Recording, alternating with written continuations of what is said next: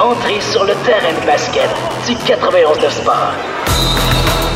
Une heure 100% basket avec Kevin Valley. Un show de radio qui atteint le panier à chaque semaine. Voici Allez Hoop 360. Allez Hoop. C'est notre quatrième rendez-vous. Allez 360 sur les ondes du 91.9 Sport. Votre émission 100% basketball sur les ondes radiophoniques montréalaises. Très content de vous avoir aujourd'hui. Merci de nous avoir choisi pour parler de basketball. Mon nom est Kevin Vallée, je suis votre animateur du site Alléoup 360. Euh, J'espère que vous allez bien. Moi, je vais très bien au niveau basketball, au niveau mental, mais je vous avoue que ce matin, si vous m'avez entendu dans l'émission Le Club École avec euh, FX Bénard ce matin, euh, une émission qu'on anime, je vous invite d'ailleurs à l'écouter samedi et dimanche de 8h à 9h. Mais moi, je me suis levé avec un léger handicap ce matin, un bras qui ne fonctionne pas, mon bras droit incapable de le plier, donc je bois, je bois ma gourou avec ma main gauche, je mets mon masque, je mets mes écouteurs avec ma main gauche. Pas, pas particulièrement bien. Par contre, au niveau du basketball, il y a beaucoup d'actualités. Le Heat de Miami qui est à une victoire de la finale de la NBA. Les Celtics qui ont rebondi hier pour réduire l'écart à 3-2 dans cette série-là. Grosse performance de Jason Tatum.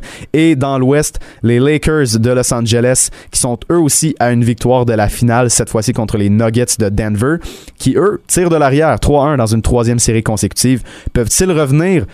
On ne pense pas, mais c'est aussi ce qu'on pensait contre les Clippers de Los Angeles. Ça reste à suivre. Beaucoup d'actualités. On va en parler avec Charles Dubébret, avec la chronique L'heure juste, avec l'assistant entraîneur des Raptors 905, plusieurs sujets chauds, Tyler Hero, les Raptors, Nick Nurse, Jamal Murray. Ce sera très intéressant. On va lui parler pour une trentaine de minutes. Et en fin d'émission, on va parler avec William Theriot parce qu'on se demande si la NBA, qui a toujours été avant-gardiste, pourrait bientôt déclencher un processus d'expansion.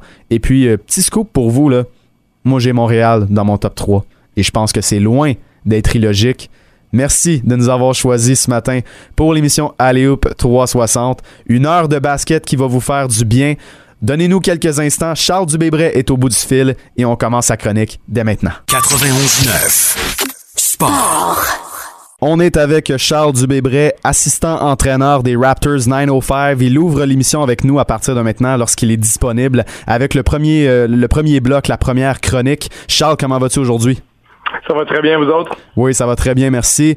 Euh, Aujourd'hui, on va faire un, petit test, une chronique euh, différente euh, des autres. On va y aller avec un peu des, questions crunchy, des questions sur des sujets chauds pour donner un peu l'heure juste, avoir l'opinion de, Charles sur ce qui fait jaser dans la NBA. Mais avant tout ça, il y a eu des rumeurs sur les réseaux sociaux d'un possible tournoi de la G League en novembre ou décembre. C'est Shams Charania de The Athletic qui a rapporté ça sur Twitter.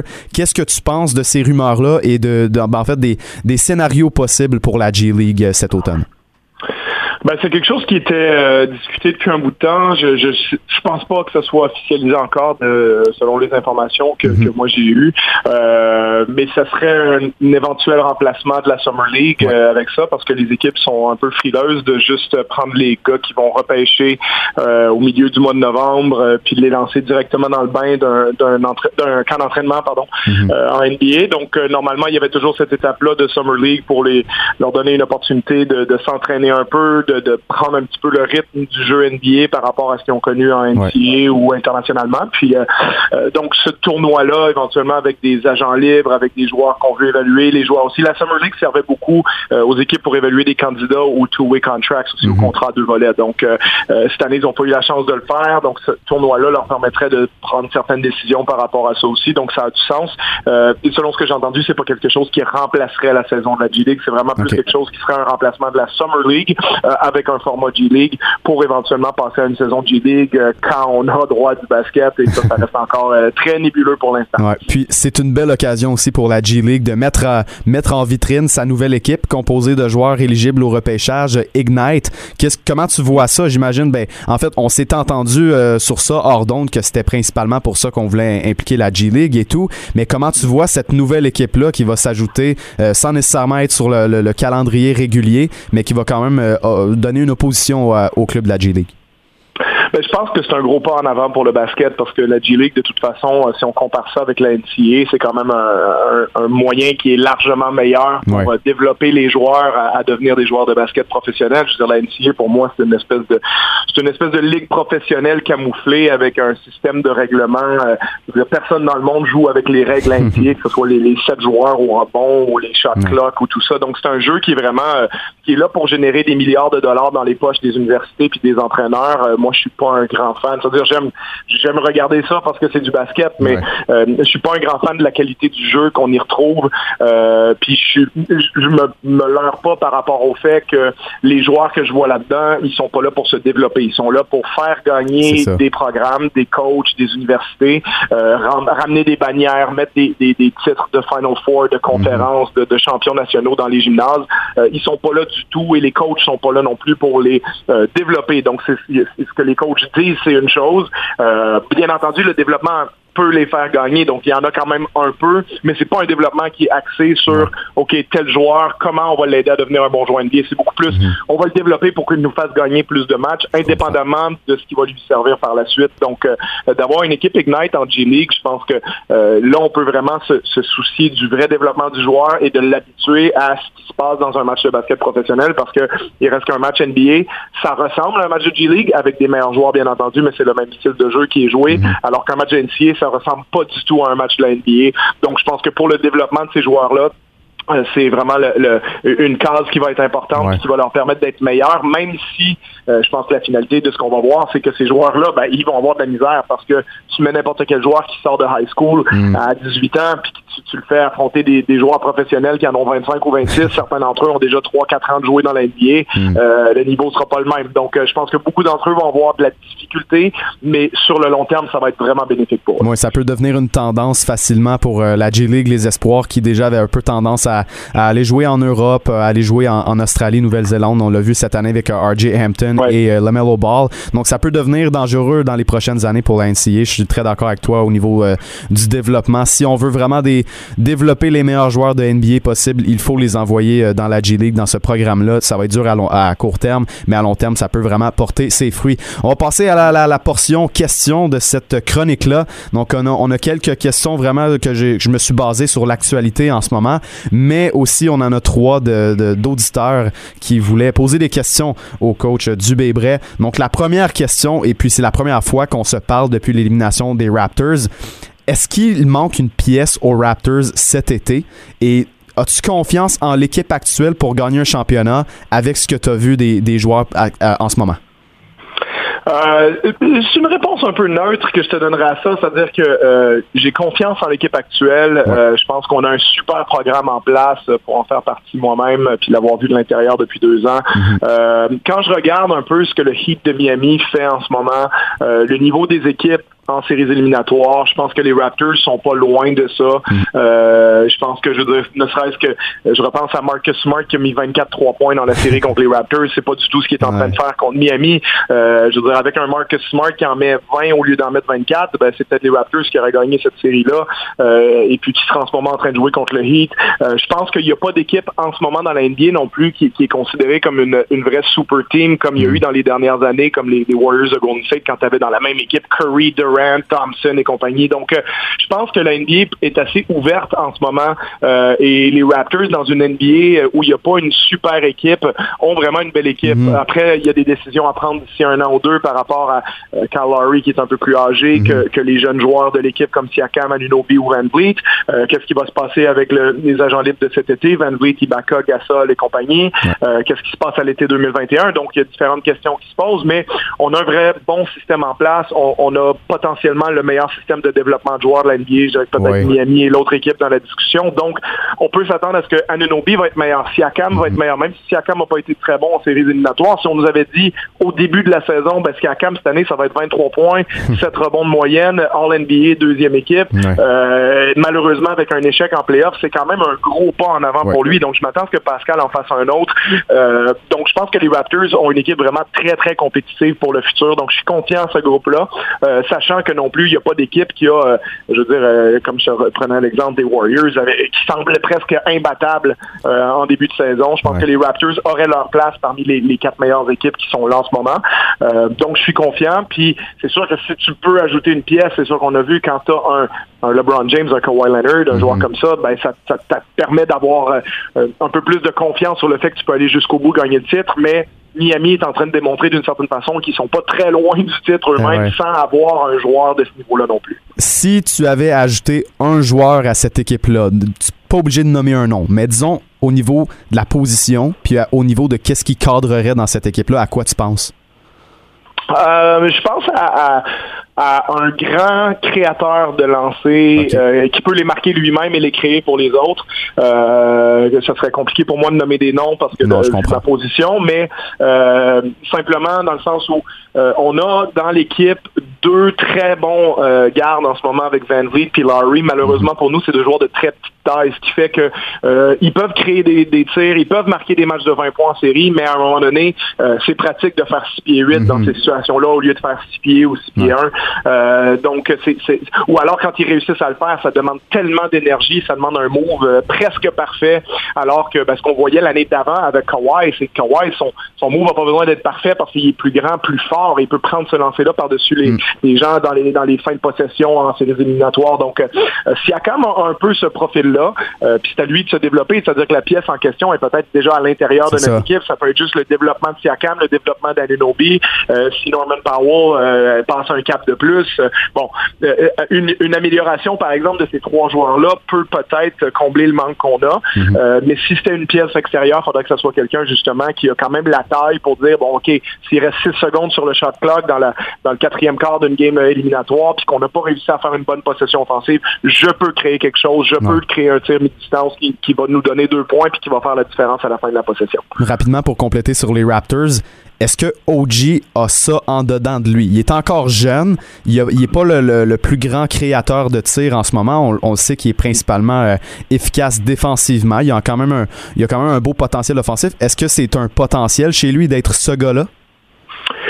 Euh, je pense que OG va passer des caps encore dans les prochaines années parce que c'est un joueur, euh, comme tu disais, est efficace surtout défensivement puis en catch and shoot euh, quand les autres sont en création autour de lui. On a vu cette année un peu de développement. le début de ses drives au panier est, meilleur. sa finition au panier s'est améliorée, même si je pense qu'il rate encore des opportunités près du uh-huh. cercle qui devrait finir. Mais c'est un joueur de 23 ans qui a encore, à mon avis, je pense qu'on va avoir un meilleur OG l'année prochaine que l'année d'avant, etc., uh-huh. etc. Il y a quand même au moins deux ou trois années devant lui pour continuer à peaufiner son jeu. Donc, je pense qu'il va devenir euh, vraiment meilleur offensivement. Après, de dire que ça va devenir le, closer d'une équipe qui veut gagner le championnat NBA, il y a peut-être euh, oui, c'est ça. Il y a peut-être euh, euh, une marge là, entre, ces deux choses-là. Mais euh, comme je dis, des fois, comme on le voit un peu avec Miami en ce moment, comme je repense aussi aux, Pistons dans les années 2000, des fois, c'est aussi l'accumulation mhm. de plusieurs bons joueurs qui peut compenser pour le fait que tu peut-être pas, comme mhm. les Pistons n'avaient pas un Kobe ou un, un, McGrady ou un joueur comme ça dans, dans, le milieu des années 2000.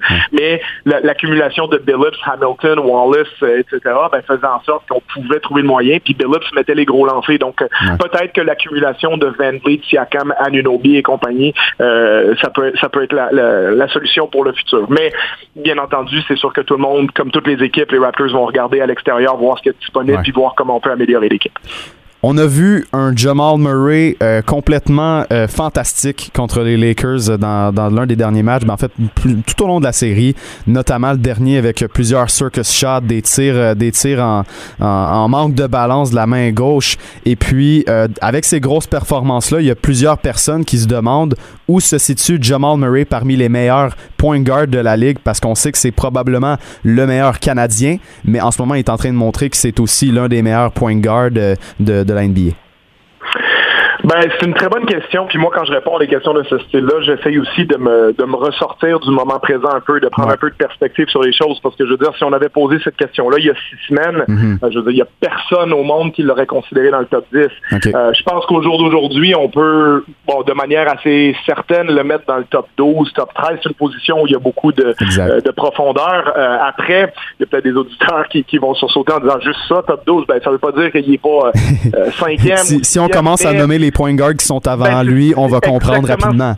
Ben c'est ça, ce que c'est ce que j'allais faire parce que quand on y pense deux secondes, je veux dire, euh, Damien Lillard. Puis je pense puis il faut pas oublier cette année, euh, LeBron James a joué 57% de ses minutes à la position de meneur de jeu aussi. Donc cette année, LeBron James c'est un point guard.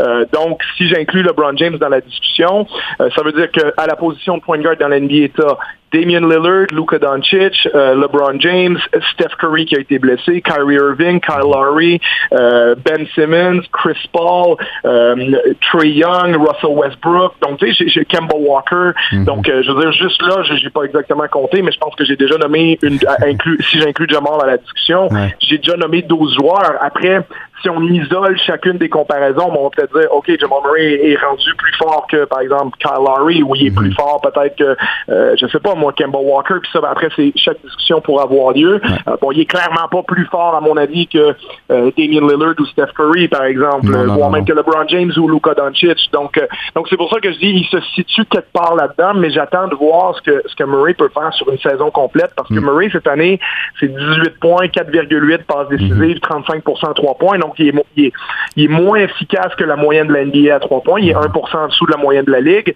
4,8 euh, passes décisives, c'est en dessous de la moyenne pour un meneur de jeu titulaire dans une équipe.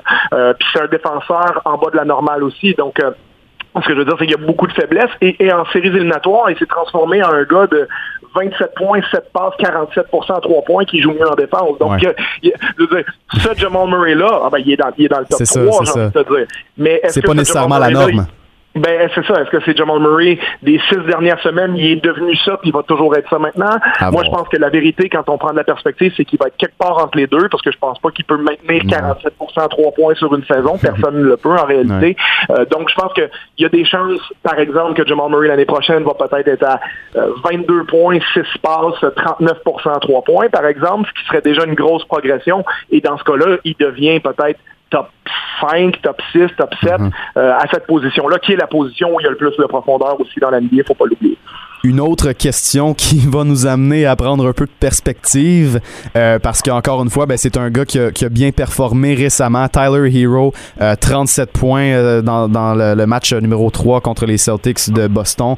Euh, il y a eu beaucoup de il y a eu beaucoup de discussions alentour de son nom et puis dans ce cas-là, tu sais, Jamal Murray a 23 ans, Tyler Hero est une recrue de 20 ans. Donc oui, il faut prendre la perspective là-dedans, mais on doit aussi considérer son potentiel. Et il y a une question que j'ai vue beaucoup sur les réseaux sociaux. Est-ce que Tyler Hero sera une véritable étoile dans la NBA? C'est une bonne question. Euh, il démontre par flash, comme il l'a montré dans le match euh, numéro 4, la série Miami-Boston, qu'il a vraiment un, super talent déjà à sa première année dans la NBA. Puis c'est quelqu'un qui a peur de rien aussi. Donc, euh, je veux dire, 39% à 3 points sur une saison recrue. Première année de sa vie qui joue avec la ligne NBA, qui est plus loin que la ligne NCAA ou, high school qu'il a connu avant. Ce qui veut dire que on peut très bien imaginer que Hero, dans les prochaines années, va monter en haut de 40, donc 41, 42, tout ça. ce qui va faire de lui l'un des meilleurs shooters à 3 points de la ligue. C'est aussi quelqu'un qui est capable euh, d'attaquer le panier, de finir avec ses deux mains, de créer pour les autres. Donc vraiment un, grand talent. Euh, après la question, en réalité, c'est est-ce qu'un joueur comme lui qui est pas un, athlète de haut niveau, euh, 6 pieds 5, 195 livres, euh, est-ce que ce, genre de corps-là, de prototype physique-là, hmm. peut réellement devenir un des 10, 15 meilleurs, 20 meilleurs joueurs quand on parle d'un joueur hmm. étoile de la ligue? c'est une vraie question parce que ça prend quand même une certaine certaine quantité de euh, combinaisons vitesse, force, qualité mhm. athlétique pour pouvoir mettre une équipe sur ses épaules puis dire ben oui, euh, je suis au match des étoiles, je vais le faire. Puis les joueurs qui le font euh, sans avoir nécessairement un physique dominant, je pense à des gars comme Kyle Lowry par exemple, c'est que c'est un gars comme Kyle a quand même une force physique vraiment hors du mhm. commun, un sens basket hors du commun. Donc je dis pas que Hero a pas ce qu'il faut, mais j'attends de voir. Je pense que mhm. Hero dans tous les cas va être un très très très bon joueur. C'est-à-dire il va être à mon avis au moins un des peut-être un des 60 meilleurs joueurs de la Ligue à un moment mhm. donné. Après, est-ce qu'il va être un des 25 meilleurs? Peut-être qu'il y a un pas que je franchirais pas mhm. tout de suite.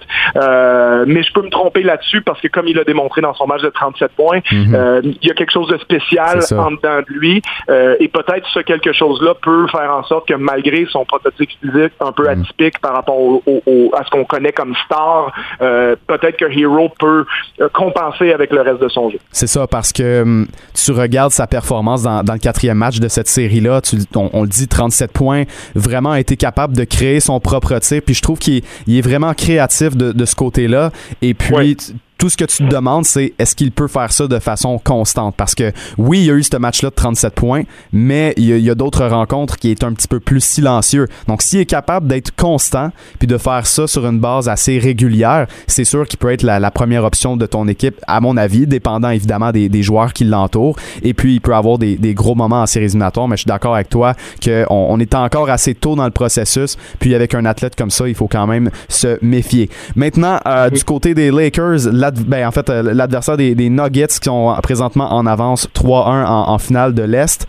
Anthony Davis a connu des grosses performances et puis euh, il y, a certaines personnes qui se demandent à quel point il, performe mieux que LeBron James. Bon là, on va, déjà mettre un frein à ça. LeBron est, le moteur de cette équipe-là. Par contre, on doit quand même le dire, Davis a été euh, fantastique dans certaines de, ces rencontres-là. C'est pas nécessairement constant à tous les matchs, mais jusqu'à présent a été absolument dominant. Est-ce que tu vois Anthony Davis gagner un Finals MVP en 2020 ou tu penses qu'en finale, si évidemment on se rend parce que c'est pas encore coulé dans le béton, que euh, LeBron James se lèverait et ferait en sorte qu'il gagne ce titre-là?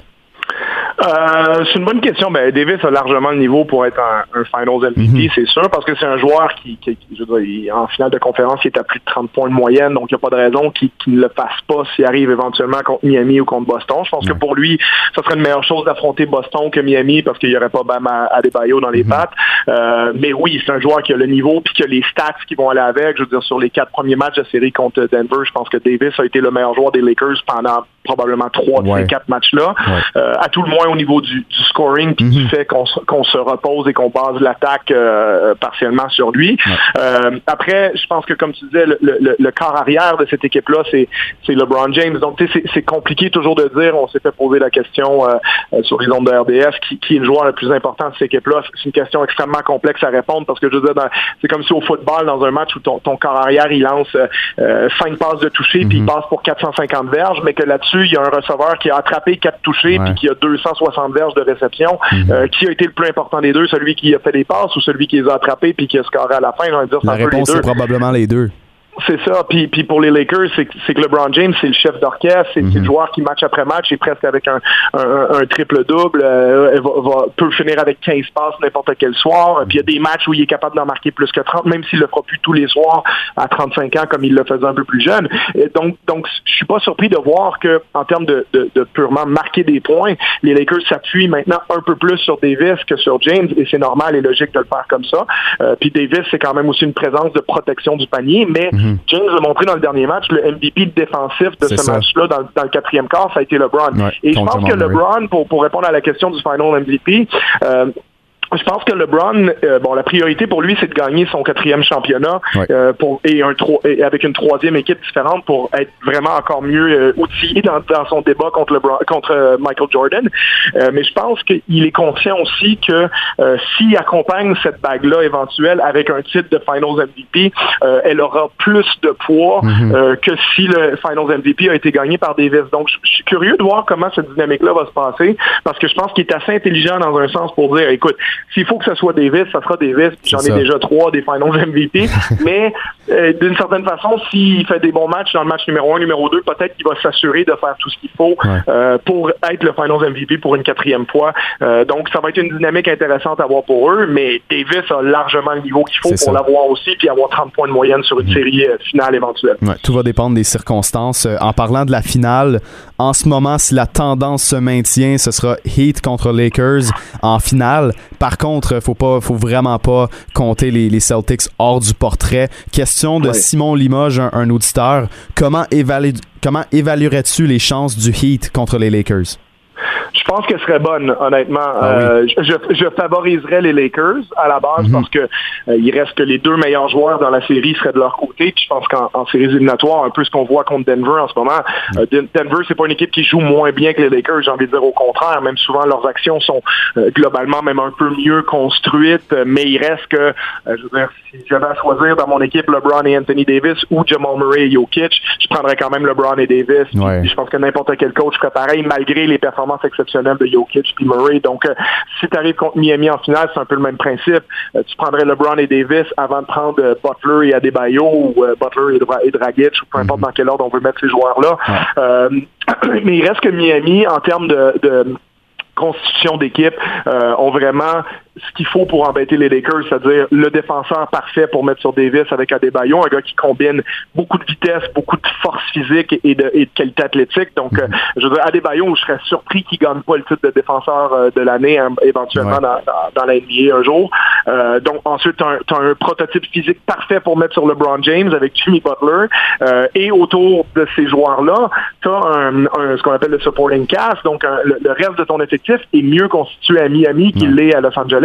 Donc, tu as la longueur des Lakers, oui, ça impacte, mais Miami, c'est l'équipe la plus à droite à trois points cette année dans la NBA. Tu as Duncan Robinson puis Hero. tu as Dragic pour créer du périmètre. Donc, une fois que tu as mis Butler sur James et Adebayo sur Davis, euh, il te reste quand même beaucoup d'outils autour et tu peux partiellement, à tout le moins, neutraliser LeBron et Davis. Donc, je pense que Miami euh, serait très, très, très compétitif dans une série comme celle-là, euh, même si je donnerais un léger avantage aux Lakers parce que simplement le, star power de, James et Davis est quand même difficile à surmonter, à mon avis, pour n'importe quelle équipe. Pour compléter sur le Heat, on a une autre question d'un auditeur, Philippe Poisson, qui demande, en fait, il écrit, je demanderai à coach Dubé ce qu'il pense de l'impact de Pat Riley et de Eric Spolstra sur Jimmy Butler, quels sont les, les ajustements et changements sur son jeu et mental qu'il a observé? Euh, honnêtement, je pense qu'il n'y en a pas tant que ça. C'est-à-dire que Spolstra et Riley, c'est des gars qui ont un impact majeur sur la culture hmm. générale du Heat. Jimmy Butler a juste trouvé sa niche. Exactement. Butler, c'est un joueur qui fitait déjà avec ça et qui, qui quand il est allé ailleurs, euh, était, ben, quand il était à Chicago avec Thibodeau, ça fonctionnait bien parce que Thibodeau, c'est quelqu'un qui, qui, exige de travailler extrêmement fort aussi. Euh, mais, mais voilà, il s'est pas trop senti à sa place quand il était euh, au Minnesota, puis ensuite quand il est mhm. allé à Philadelphie, parce qu'au Minnesota, c'était Thibodeau encore, mais c'était un, un, contexte un petit peu différent. Donc, il, il, a rejoint, en fait, si on veut, la franchise NBA qui lui correspondait le mieux. Et je pense que ce mariage-là était vraiment parfait. Donc, euh, en quelque part, j'ai envie de dire, c'est indirect l'impact que ça a, parce que Butler, il, est un peu plus, à mon avis, le, porte-étendard de ce que mhm. Miami fait depuis déjà plusieurs années et ils avaient besoin euh, d'une star en quelque part, même si Butler n'est pas dans les, disons, le, tiers supérieur des stars de la NBA, mais ça reste quand même un des 20 euh, meilleurs joueurs de la ligue approximativement, peut-être 15. Mhm. donc d'avoir un gars comme Butler qui peut publiciser en quelque part cette culture-là au sein de ton équipe, ben, ça fait que tout le monde embarque assez facilement et du coup, ben, avec Adebayo, avec euh, les, joueurs qu'ils ont réussi à développer aussi en dessous de leur, euh, de leur égide comme, euh, comme Robinson, Hero, Kendrick mhm. Nunn et compagnie, ben, tu mets tout ça ensemble avec des vétérans comme Crowder et Goudala, puis ça donne le beau mélange qu'on a en ce moment. Mais Riley et Spolstra sont, sont exceptionnels les deux. Je pense que Spolstra, c'est un des plus grands coachs de l'histoire de la NBA, puis je pense mhm. que ben, Riley n'a pas, pas, besoin d'en faire la publicité. Il aurait déjà sa tête sur le, le, mont, Rushmore des, des coachs de l'histoire, sans aucun doute. Donc, vraiment une belle culture qu'ils ont en place, puis Butler est comme l'exemple parfait de ça. Exactement, c'est une relation parfaite. Il a, juste trouvé sa niche, il a trouvé une équipe qui, euh, qui a représenté un peu euh, ce qu'il ce qu'il montre depuis le début de sa carrière au niveau de l'éthique du travail, puis il a bien été entouré. C'est peut-être plus de l'autre côté l'impact que, que je verrais là-dessus. Euh, une autre question, cette fois-ci, c'est mon collègue Charles-Alexis Brisebois qui me disait mm. on, on entend souvent dire que Nick Nurse est l'un des meilleurs entraîneurs au niveau des schémas défensifs dans la NBA. Pourquoi et qu'est-ce qu'il fait mieux que les autres? Euh, il est très créatif euh, et surtout il a peur de rien. Je pense qu'en NBA, il y, a, beaucoup de, de, de préconceptions. Je pense juste par exemple à, tout ce qui est défense de zone. Mhm. Euh, à travers les années, c'est comme si on n'en jouait pas. Bon, c'est sûr que tu as des règles en NBA qui qui t'empêche de jouer certains types de zones traditionnelles avec la règle du 3 secondes défensif, mais il reste que beaucoup d'équipes en jouent pas simplement en se disant ben tu peux pas faire de la zone NBA, mhm. les gars vont juste shooter par-dessus, puis tu vas avoir des tirs ouverts tout le temps. Puis, donc c'est comme si c'était préconçu comme idée, puis, puis dès que tu en joues, puis que tu donnes un 3 points, c'est comme si ah ben tiens, ça confirme ce qu'on pensait, mhm. alors que tu aurais peut-être donné la même 3 points si tu avais joué de la homme à homme. Je veux dire, les équipes principalement jouent de la homme à homme, puis, puis shoot quand même 40 tirs à 3 points par match. Donc, euh, euh, je veux dire, il n'y a rien qui prouve, et c'est ça que Nurse, il a toujours dans le derrière de sa tête, c'est que c'est pas comme si la homme à homme, c'était euh, solution à, tous les problèmes. Donc, il joue avec le gap beaucoup, hein? Eh, exactement. Donc lui il dit ben ok, on va mixer ça avec la zone. Peut-être la zone, ça peut marcher peut-être un press tout terrain, ça peut marcher peut-être que euh, de la box and one, ça peut fonctionner des, ce qu'on appelle les junk defense, un mélange de homme à homme avec la zone, donc le, triangle les deux. Euh, et, et, toujours cette idée de, garder euh, l'adversaire hors d'équilibre, parce que si tu veux les autres équipes dans la NBA contre plein d'entraîneurs, ben tu, tu prends un peu ton rythme parce que les entraîneurs ont cette philosophie-là. Voici notre schéma, et puis on, on, va le faire, on va l'exécuter au maximum, puis notre exécution va battre l'exécution offensive. C'est un peu ce que Budenholzer fait à Milwaukee avec son schéma deep, drop défensif. mais Nurse, mais, en réalité, quand tu joues contre Milwaukee, tu sais ce qui s'en vient. Quand tu joues contre Toronto, tu sais pas avec quoi ils vont commencer le match. Tu arrives au premier temps mort télévision à 7 minutes du premier quart, tu sais pas en quoi il va ressortir de son temps mort. Donc, tu as dessiné un jeu, mais tu sais pas si ça va fonctionner parce que tu n'as aucune idée s'il revient en, en, en, zone, en triangle les deux, euh, s'il va juste être en main, mais avec des modifications, des rotations différentes, des schémas de pick and roll différents, etc. Mm-hmm. Donc, euh, Nurse, il joue là-dessus beaucoup, un peu comme les entraîneurs de football américains qui ne proposent pas la même chose sur chaque jeu. Euh, lui, il a beaucoup incorporé ça au basket, alors que la tradition depuis 10, 15, 20, 30 ans, c'est simplement de dire, ben, il y a une défense qui fonctionne, il faut juste qu'on l'exécute mieux que l'attaque va exécuter son système et puis on va réussir à faire un stop. Donc Nurse, lui, il veut pas que euh, tu saches ce qui va arriver en ce soit prévisible. Exactement. Pas de prévisibilité quand tu arrives contre les Raptors. Mm. Euh, puis beaucoup d'entraîneurs suivent là-dedans en disant Ah ben tiens, ça fonctionne, les Raptors, les joueurs euh, achètent ce que Nick Nurse leur vend, ils l'exécutent bien sur le terrain, puis peut-être on devrait faire pareil. Donc je pense qu'il a été très innovateur dans ce sens-là, puis il mérite tout, le bien tout le bien qu'on dit de lui à travers la ligue. Ouais, j'avais trouvé j'avais trouvé très drôle quand on avait vu un, entraîneur-chef, ben en fait un entraîneur-chef anonyme sur les réseaux sociaux qui avait dit Nick Nurse a 20 défenses différentes et c'est tellement frustrant. C'est drôle, puis je trouve que c'est représentatif justement de ce qu'il fait sur le terrain. Oui, exactement. Même Nick Nurse lui-même n'est pas capable de dire combien il y en a parce que des fois, comme il y a des joueurs aussi très intelligents avec lui, je pense à Larry, Gasol et compagnie, des, des, des, euh, Fred Van Vliet bien entendu, mais tous les, joueurs chevronnés qu'il y a, puis des défenseurs aussi assez polyvalents comme uh comme Siakam, Pianinobi, puis encore plus l'année d'avant avec Kawhi puis Danny Green dans le dans le mix.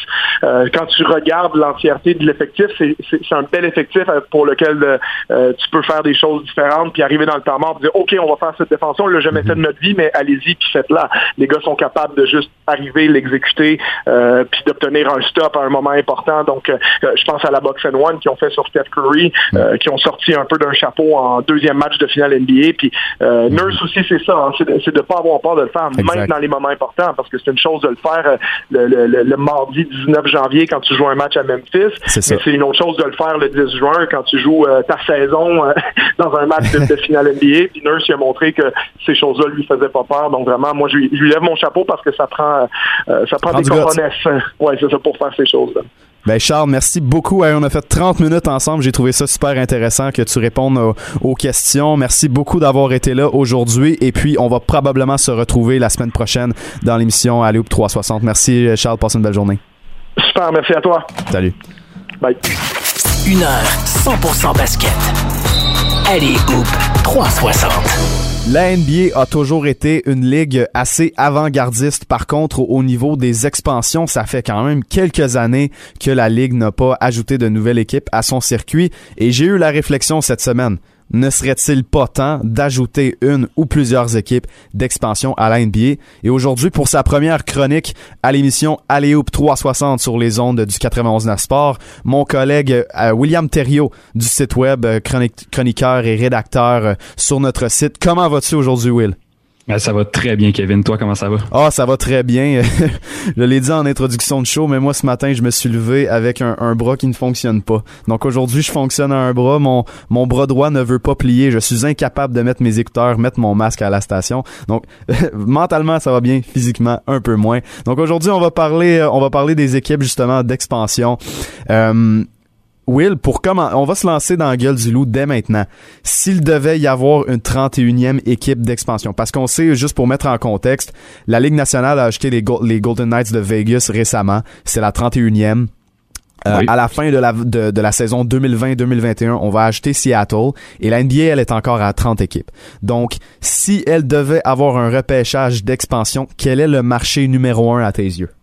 Mais à mon sens et à celui de plusieurs personnes qui suivent la NBA, c'est clairement Seattle qui mhm. mérite une équipe et je pense que tu es d'accord avec moi là-dessus. Ben oui, ben oui. Ben oui, Seattle, écoute, euh, on, on, en parle souvent, ça a été un peu flou la façon dont euh, le Thunder a en fait est né.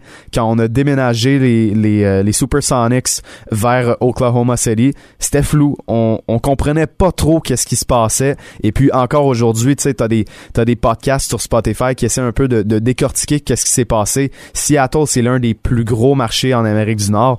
Et puis les fans de la NBA à, Seattle veulent avoir un club. Au niveau de la grosseur du marché, tout est logique. Et je pense, Will, que la NBA doit ça un peu à cette ville-là qui s'est fait arracher un club alors que pourtant il y avait beaucoup d'intérêt.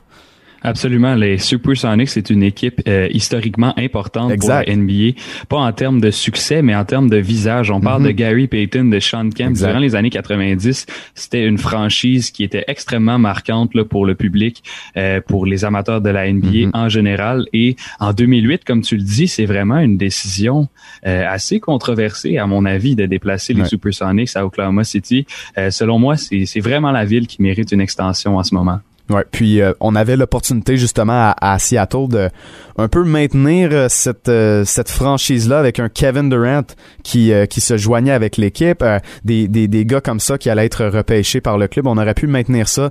Malheureusement pour eux, on est parti à Oklahoma City, deuxième ville. Je je me souviens plus si on est d'accord, mais moi j'ai Las Vegas. Oui, euh, on est entièrement d'accord là-dessus. Euh, en fait, nos avis étaient assez similaires sur la question. Euh, à mon avis aussi, Las Vegas, c'est un nouveau marché, un mhm. marché qu'on découvre, que ce soit au niveau du hockey, maintenant au niveau de la NFL. Là, c'est certain que les, les partisans euh, peuvent pas encore venir à capacité pleine là, dans le stade, puis on peut pas voir à quel point ça peut fonctionner à Las Vegas pour les Raiders. Mais d'amener une équipe de la NBA, ce serait probablement étonnamment viable comme marché Las Vegas. On l'a vu avec les Golden Knights au cours des mhm. quelques dernières années. Ben, à ce moment-ci, j'ai pas l'impression que c'est étonnant, vois-tu, parce que on, a vu qu'est-ce que les Golden Knights ont fait. Non seulement euh, c'est un bon marché de sport, mais au niveau de l'ambiance, déjà aujourd'hui, ça fait trois ans que l'équipe est dans la ligue et les joueurs disent c'est la meilleure ambiance de la Ligue nationale. Au-delà des marchés comme Montréal, comme ça, les, les gros marchés de hockey passionnés, Vegas a fait tout un travail avec ça. Et là, les Golden Knights, ça fonctionne. Les Raiders, ça semble être en voie de fonctionner. Et puis, euh, le basketball, on a déjà la, la Summer League qui naturellement est à Vegas l'été, j'ai l'impression que ça peut vraiment fonctionner. Ben en fait, la raison pour laquelle je te dis que c'est étonnant, c'est que si je t'avais posé la question il y a cinq ans, je pense pas que tu m'aurais servi la même réponse. Comprends-tu mon point? Oui, je comprends. Je comprends parce que je t'avoue que quand il y a eu la, l'expansion dans la Ligue nationale à Vegas, il y avait beaucoup de doutes, puis j'en, faisais partie notamment. Donc, je comprends ce que tu veux dire, mais dans le contexte actuel, j'ai l'impression que ce cliché-là est un peu chose du passé. C'est, pourquoi moi, je vois, disons que tu ajoutes euh, deux équipes et qu'il n'y a aucun déménagement. Tu fais ça, euh, 31e équipe Seattle, 32e équipe Vegas. C'est les deux gros marchés aux États-Unis où tu n'as pas encore d'équipe de la NBA et qui pourrait vraiment en bénéficier parce que on, on veut surtout quand tu fais une expansion dans n'importe quel sport professionnel, tu veux aller chercher des parts de marché au niveau télévisuel. C'est les gros contrats qui apportent de l'argent euh, à la ligue, aux équipes. Et puis, dans des marchés comme Seattle, Vegas, qui sont certaines des, plus grosses villes en Amérique du Nord et qui ont aussi, euh, pour, pour Las Vegas notamment, le Nevada derrière eux au complet. Donc, euh, de, ce côté-là, ça serait un, très bon move pour la NBA. on était d'accord aussi sur le troisième. Et ça va peut-être surprendre les gens qui écoutent en ce moment, mais c'est Montréal. Puis on, regarde Montréal, le marché. On va en parler un, petit bout de, Montréal comme candidate à une équipe de la. On sait qu'il y a des, investisseurs qui ont montré un, certain intérêt dans les, euh, dernières années. Euh, j'aime ça voir ça. On va commencer par contre avec euh, la, la, mentalité des gens au Québec. J'ai l'impression que Montréal, c'est un vrai marché de basket. Il y a, il c'est une ville très euh, c'est une ville qui a beaucoup de, de, diversité culturelle et puis j'ai l'impression que ça fonctionnerait vraiment moi à Montréal. Oui, pour avoir grandi dans la culture du basket, j'y joue depuis euh, Mon, mon, tout jeune âge. Euh, je peux te donner la différence, je peux te dire la différence entre quand j'ai commencé il y a environ 7-8 ans et maintenant. Il y a beaucoup plus de personnes qui s'intéressent au basketball au Québec aujourd'hui qui est qu'en 2013-2014, là, là, quand j'ai commencé à m'intéresser au basketball euh, moi-même.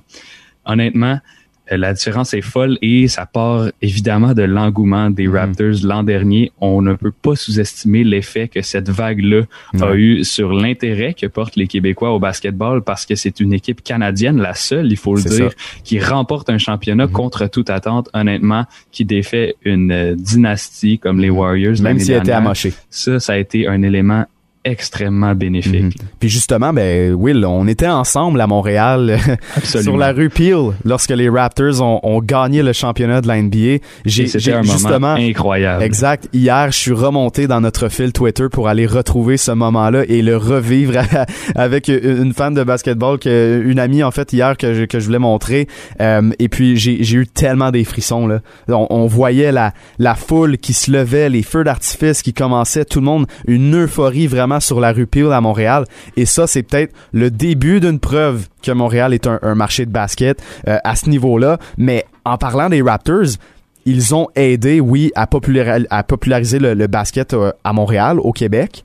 Mais en même temps, c'est aussi euh, un point négatif si la NBA voulait aller à Montréal. Oui, parce que s'il y a une équipe de la NBA qui s'installe à Montréal, c'est un couteau à double tranchant pour les Raptors. Oui, les Raptors ont justement, comme tu viens de le mentionner, aidé à créer un intérêt pour le basket au Québec, mais ils le perdraient immédiatement mhm. si une équipe se créerait à Montréal. On parle, euh, on, je fais un parallèle avec la, la Ligue nationale c'est pas souvent que tu vas croiser des fans des Maple Leafs à Montréal. Euh, ben, les, sports, les sports torontois à Montréal, c'est notamment ben, très détesté. Et puis c'est pour ça que une grande rivalité. C'est ça. Puis c'est pour ça que souvent des, des, des, personnes qui ne sont pas nécessairement des fans euh, de basketball ne comprennent même pas pourquoi quelqu'un à Montréal s'intéresserait aux Raptors. Non, exactement. Mais en fait, la raison, je peux leur répondre à ces gens-là, c'est que c'est la seule équipe canadienne, puis qu'on on a un certain sentiment d'appartenance. Et là, je veux faire euh, le lien avec le slogan We the North, un slogan qui a moins été utilisé dernièrement, mais qui a créé littéralement l'identité des Raptors au, cours des euh, 5-6 dernières années, je peux te dire, ce qui les a, ce qui les a rendus plus populaires au Canada. Là, euh, We the North, euh, c'est un slogan qui ne fonctionne plus. C'est mhm. une autre équipe canadienne. Exact, exact. Là, on, parle d'un océan à l'autre. Quand on a les Jurassic Park, autant euh, à Vancouver qu'à Winnipeg, qu'à Halifax, Montréal, tout ça, même Ottawa, un de nos collègues était, était là justement l'année passée. tout ça tombe à l'eau, littéralement, si t'amènes une équipe à Montréal. Puis tu l'as dit, tu sais, We the North, ça a été tellement important dans l'histoire des Raptors. Puis tu sais, on l'utilise plus tant que ça, mais je je suis pas tant d'accord parce que euh, le slogan sur les réseaux sociaux demeure très utilisé. Puis même si tu regardes les chandails de l'équipe, on a commencé ça à brander euh, Raptors et North pour un peu se séparer de l'identité de Toronto et plus viser un, un, peu un, un fanbase global. Donc, je comprends ce que tu veux dire. Et puis, je vais ajouter un peu à, à ce que tu mentionnes à ce niveau-là en disant est-ce qu'en 2020, après avoir gagné ce championnat-là, les Raptors ne sont pas assez bien partis pour continuer sans ce slogan-là? Parce que euh, oui, il y a un intérêt à Montréal pour les Raptors. Mais si la NBA était pour euh, créer une formation qui évoluait à Montréal, ben, je peux dire que les codes d'écoute seraient pas mal plus hautes qu'elles le sont en ce moment. Je veux dire, c'est totalement différent quand tu as une équipe qui t'appartient. À ce moment-là, ben c'est pas juste les, les, fans de basket, les fans de sport qui sont curieux, c'est tout le monde qui vont river leurs yeux vers le basket. Donc, je, je comprends. Puis pendant longtemps, je me disais bon ben à, à cause des Raptors, je pense pas que les Raptors, euh, ben je pense pas que le, basket peut venir à Montréal au niveau professionnel de, de, ce haut calibre, mais il euh, faut quand même que tu considères les deux et que la veut aller chercher un gros marché comme Montréal, qui est la cinquième plus grande ville en, Amérique du Nord.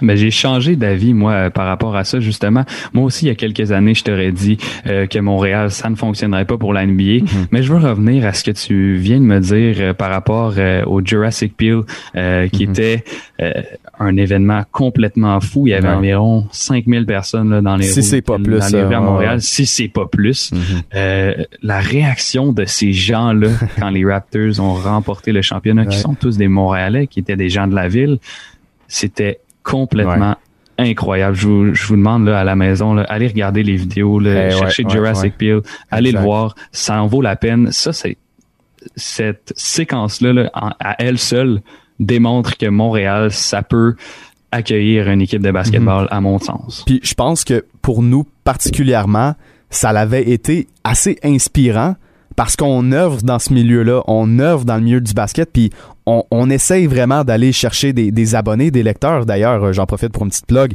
alleyoop360.com, euh, puis sur Facebook, alleyoop360. Mais euh, à ce moment-là, on dirait qu'on a vu matérialiser devant nos yeux, hey, il y en a une communauté, puis elle est très, très, très, très grosse. Non, non, c'est carrément ça. Euh, honnêtement, quand on était, on était justement sur, sur la, passerelle de presse, de voir ces gens-là qui se lèvent d'un seul coup, là, qui 5000 bras, qui se lèvent dans les airs, plutôt 10 000 bras qui se lèvent dans les airs quand que les Raptors sont officiellement couronnés champions c'est un sentiment surréel. Pas des curieux, je me souviens, je t'avais pris dans mes bras, man. C'était ah.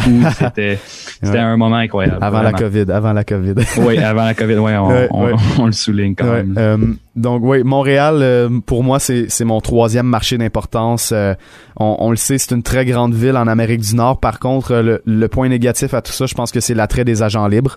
Ce serait dur d'attirer des joueurs dans le marché de Montréal. Euh, je sais pas si la langue c'est un impact, mais la température en est certainement une et probablement les taxes aussi. Oui, sans, sans aucun doute. Le Montréal, c'est pas la destination la plus mhm. attrayante pour des euh, joueurs autonomes dans la NBA. Surtout, euh, tu parles d'une question de taxe, évidemment, une question de température. La température montréalaise n'est pas la même qu'à Miami c'est des gars qui viennent, C'est ça, c'est des gars qui viennent de la Californie, qui ont grandi dans des marchés aux États-Unis qui sont quand même assez chauds, versus à Montréal, tu sais, t'es, t'es, pneus d'hiver, puis tu te promènes au centre-ville pour aller à ton entraînement en, en grosses bottes, gros manteau d'hiver, ça peut, euh, ça peut freiner les ardeurs de certains joueurs qui voudraient jouer à Montréal. Ah, sans aucun doute, ça va en décourager certains.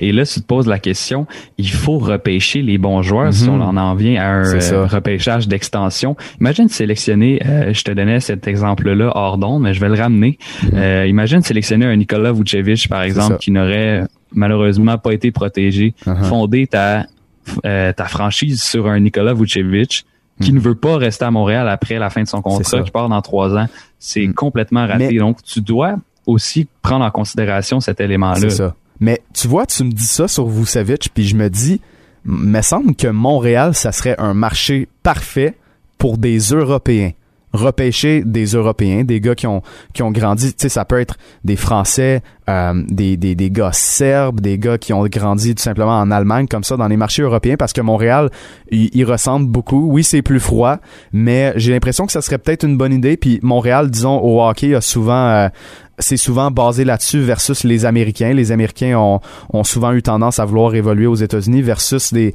des Européens, que ce soit des Russes ou d'autres nationalités, ont eu beaucoup tendance. Je me dis, je me dis que ça pourrait être bon, ça pourrait être une solution, mais certainement que, tu sais, attirer un euh, attirer un Kawhi Leonard à Montréal, ce serait complètement impossible. Des, des joueurs comme ça, puis c'est là que tu te demandes, tu sais, est-ce qu'on veut une franchise pour être dans le bas fond du classement pendant quelques années? Et un peu que ce soit comme disons à New Orleans puis euh, Charlotte où tu as des joueurs comme Anthony Davis, Kemba Walker, Chris Paul qui après leur contrat quand ils deviennent agents libres, ben, tu le sais qu'ils s'en vont. Ça donne une, une moins grosse euh, fenêtre d'opportunité pour ces joueurs-là. Donc c'est sûr que c'est quelque chose à, considérer pour Montréal, mais ça demeure quand même dans le top. Euh, d'autres marchés, Will, on en a ciblé trois que personnellement je, je considère pas dans mon top 3 mais qui doivent quand même être nommés parce que c'est des grosses villes aux États-Unis quand même qui ont pas d'équipe. Kansas City et Saint-Louis au Missouri et Pittsburgh. On, on partageait cet avis là ça pourrait être bon mais en même temps c'est pas nécessairement le c'est pas nécessairement les marchés les plus excitants niveau euh, niveau marketing pour la pour aller chez des nouveaux fans Ouais, honnêtement, c'est euh, c'est ça la phrase, je pense, c'est ça serait bien, mais pas trop, parce que non, c'est vrai là, c'est ben ben c'est carrément ça. On parle de Saint-Louis, Kansas City, Pittsburgh, qui sont des très bons marchés de sport, mhm. mais pas de basket. Je m'explique. Euh, Kansas City, je vais prendre euh, prendre Kansas City par exemple. Les fans de Kansas City sont complètement malades des mhm. Chiefs il n'y a pas de place pour une autre franchise, euh, ben une franchise de la NBA, par exemple. Mm-hmm. Oui, il y a les Royals, puis ça fonctionne bien, mais je veux dire, déplacer l'intérêt des, des gens de Kansas City vers une équipe de la NBA de basketball, je le vois juste C'est pas. le même marché. non, c'est ça. C'est carrément pas ça. Mm-hmm. euh, le football, c'est c'est carrément une religion là, aux États-Unis. Puis de prendre de, de prendre de ces gens-là puis les transférer vers le basket, ça ferait. Mhm. ça, je pense pas que ça fonctionnerait. je pense pas que le je pense pas que le potentiel est assez haut. Moi, moi, je regarde tout le temps ça du point de vue marketing. Est-ce que tu es capable d'aller chercher des gros contrats de télévision? Oui. Mais est-ce que tu es capable d'aller chercher, mettons, le, le merchandise, les, les, les, revenus qui seraient ajoutés avec une équipe à Montréal qui présentement est pas un marché qui apporte beaucoup d'argent à la NBA. Donc c'est plus de ce point de que de, de ce point de vue là que, que je le vois. Euh, on s'était entendu pour dire que Mexico City c'était pas vraiment une option pour euh, pour l'instant. C'est c'est au Mexique, c'est un marché différent. Je pense pas que ça ça fonctionnerait pour euh, pour ça. Hein. Ben, ce serait beaucoup trop compliqué, là, beaucoup trop de. Le voyagement aussi. Hein.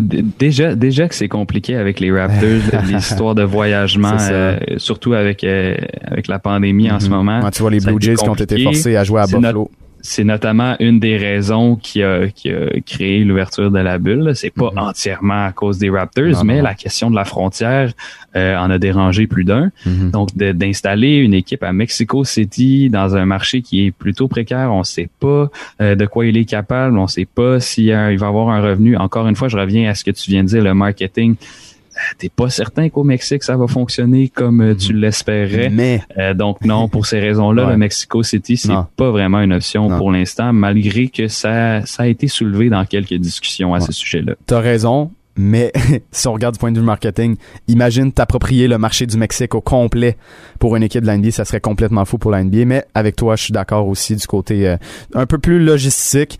Il nous reste deux minutes. Will, on, avait aussi parlé du, du fait qu'une équipe de la NBA pourrait peut-être déménager.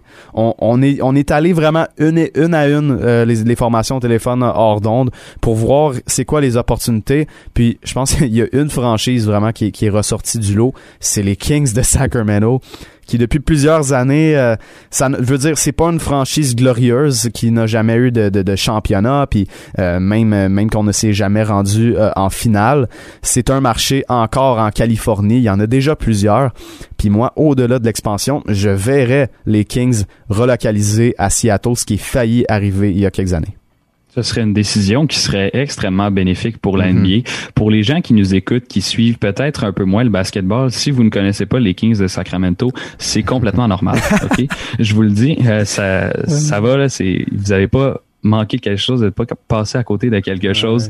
Euh, il y a déjà quatre marchés en Californie. On parle des, des Lakers, des Clippers qui sont tous les deux à Los Angeles, puis les Warriors de Golden State. On s'entend que c'est trois équipes qui ne vont pas nulle part euh, anytime soon. Désolé de l'anglicisme. Ah, mais euh, c'est ça, c'est pas des franchises qui s'en vont. Les Kings, par exemple, peuvent être facilement remplacés. Là, tu me dis, ils n'ont pas gagné de championnat. C'est faux. Ils en ont déjà gagné un en 1951, ah, mais c'était les Royals de Rochester. Ah bon, ben. ben regarde, c'est ça. quand il faut remonter aussi loin pour euh, voir un peu de succès dans, l'équipe, dans la uh-huh. franchise, euh, pour moi, ça ne fonctionne pas. Puis, s'il y avait une équipe à euh, déloger de l'NBA, ben, ce serait les Kings de Sacramento qu'on pourrait bouger à Seattle. On est 100% d'accord là-dessus. On avait parlé des Hornets, mais vraiment euh, c'est un gros marché de basket. Il, suffirait que ça fonctionne de ce côté-là. New Orleans, on est bien, on est bien basé et Memphis serait peut-être probablement la deuxième sur ma liste, mais ça demeure un, marché qui fonctionne très bien. Euh, Will, merci beaucoup euh, pour ton, ta présence à l'émission aujourd'hui. Content d'avoir parlé des possibilités d'expansion aujourd'hui dans cette émission-là. C'était super cool. Et puis, ben, je te souhaite une bonne fin de journée. On se reparle dans quelques semaines pour ta deuxième chronique sur le sur les ondes du 49 Sport. Ben, merci beaucoup, honnêtement. Euh, ça a été super de me recevoir. Là. Je te souhaite le meilleur, toi aussi. Ah, merci, Will. Une heure 100% basket. Allez, Hoop 360. Donc voilà, merci de nous avoir écoutés aujourd'hui à l'émission Hoop 360. Je vous invite à nous suivre sur les réseaux sociaux Hoop 360 et Hoop360.com pour ne rien manquer de l'actualité de la NBA. On a une très belle équipe qui fait un beau travail pour couvrir sur le basketball dans le monde. Merci encore une fois. Je vous invite à écouter le podcast sur Spotify, Google Play, Apple, toutes les plateformes que vous pouvez imaginer si vous avez raté un bout de les cotes seront aussi sur le site du 919sport.ca. Euh, belle journée de basket aujourd'hui et on se retrouve la semaine prochaine pour un deuxième mois de basketball 100% sur les ondes du 919 Sport. Et si je peux me permettre un petit scoop en fin d'émission, là, dis la personne. Mais la semaine prochaine, c'est pas confirmé, mais on risque d'avoir euh, une entrevue assez intéressante, quelqu'un de renommé dans le monde du basketball québécois. Soyez à l'affût et on se retrouve la semaine prochaine.